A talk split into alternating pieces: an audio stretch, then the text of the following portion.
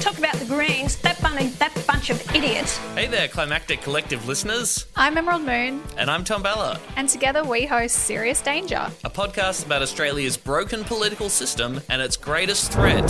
the Australian Greens. It's a show about green politics in Australia. the kind of politics that puts people and the planet before profit. We talk to cool and interesting people about fighting for good shit, like taxing billionaires, Housing for all, workers' rights, First Nations justice. and drugs. Sweet, sweet, sweet drugs. Join us on Serious Danger every Sunday. You can subscribe to us anywhere you get podcasts. You can find us on Patreon. We're at Serious Danger AU on the socials, or just head to seriousdangerpod.com. That's Serious Danger with me, Emerald Moon. And me, Tom Ballard. Do you think we need something at the end there? Um, Go Greens. Climactic Collective publisher Mark Spencer is an enthusiast. He wants to see Australia and the world find its way around the climate crisis. So rather than being an on the ground, in your face climate activist, Mark devotes his time, his passion, and his skill to pulling together the Climactic Collective, a collective of more than 20 podcasts, podcasts that tell the story about the climate from many angles. And Climate Conversations is just one of those more than 20 podcasts. Climate Conversations is assembled here in Shepparton in northern Victoria, Australia, on the lands of the Yorta Yorta people. Yes, the stolen lands of the Yorta Yorta people, and I pay my respects to their elders, past, present, and emerging.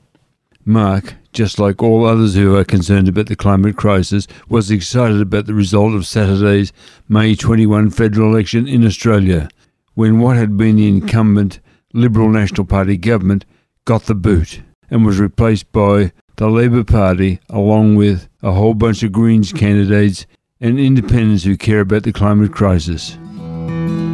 Let's have a listen now to Mark introducing Climactic, and you'll find a link to that show in the show notes. Hello and welcome to Climactic, a podcast on the Climactic Collective, a group of independent podcasters from across the range of the climate communities of Australia and New Zealand. Every week on Climactic, rain or shine, we either produce or feature an episode of a climate engaged podcast. This could be from one of the shows on the Climactic Collective or beyond, and you'll always find a link to the show we're featuring at the top of the show notes. My name is Mark, and I'm the publisher of the Climactic Collective and of this show. Mark rarely takes any time off, and you can hear that in this short clip made soon after the election. It's been a full week now since the Australian election 2022, but the results are still coming in. As I record this on Sunday, the 29th of May, I've just read that another seat in Brisbane has been called for the Greens. It's exciting, heady stuff, and I'm so thrilled by these results, and I'm sure you listening are too.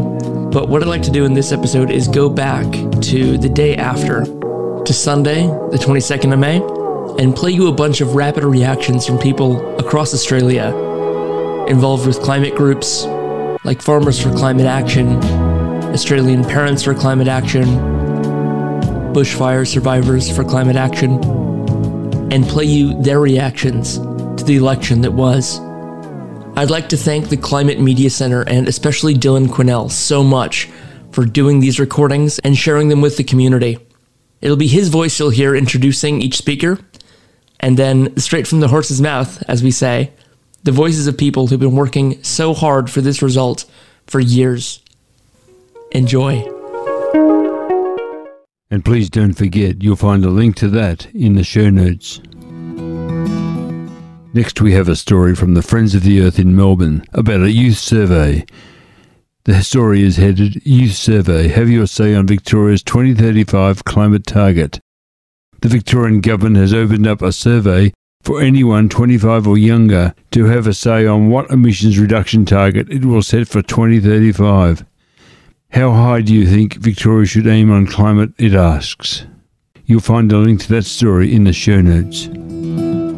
Next, we turn to a story from The Conversation.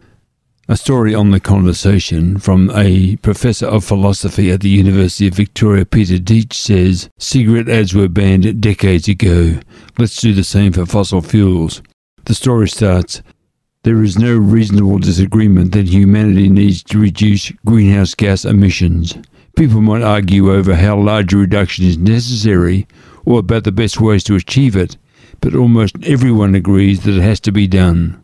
You'll find a link to that story in the show notes. Next, we shift to a story from the Mirror about the magical bird, the puffin. A story on the Mirror says, Puffins hit by crippling costs of climate change are counting on us. It begins, they are our most loved birds, but with climate change driving puffin populations to catastrophic low, they are counting us to count them. Keeping an annual tally allows conservationists to quickly adapt their work to protect these precious birds, which are on the red list, meaning the highest concern. But the pandemic meant full surveys were impossible, so this year's survey off the north coast of Cumberland is vital to their survival. You'll find a link to that story in the show notes. Next, we look to another story from the conversation a senior researcher from the Victoria University of Wellington. The story is headed 11,000 litres of water to make 1 litre of milk. New questions about freshwater impact of NZ dairy farming. The story begins Water scarcity and water pollution are increasingly critical global issues. Water scarcity is driven not only by shortages of water but also rendering water unusable through pollution. New Zealand is no exception to these trends. He continues Demand for water has rapidly increased, and New Zealand now has the highest per capita take of water for agriculture among OECD countries. Regulatory failures have also led to over allocation of many ground and surface water resources. You'll find a link to that story in the show notes.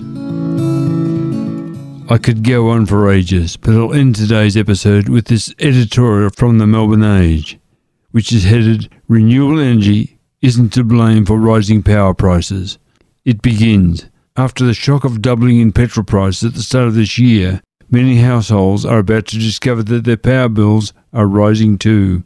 The Australian Energy Regulator announced last week that the default electricity price would rise by an average of at least 8.5% in New South Wales, 11.3% in southeast Queensland, and 7.2% in South Australia, in Victoria, the Essential Services Commission has raised the tariff by about 5%. Price increases for small businesses will be even higher. You'll find a link to that story in the show notes.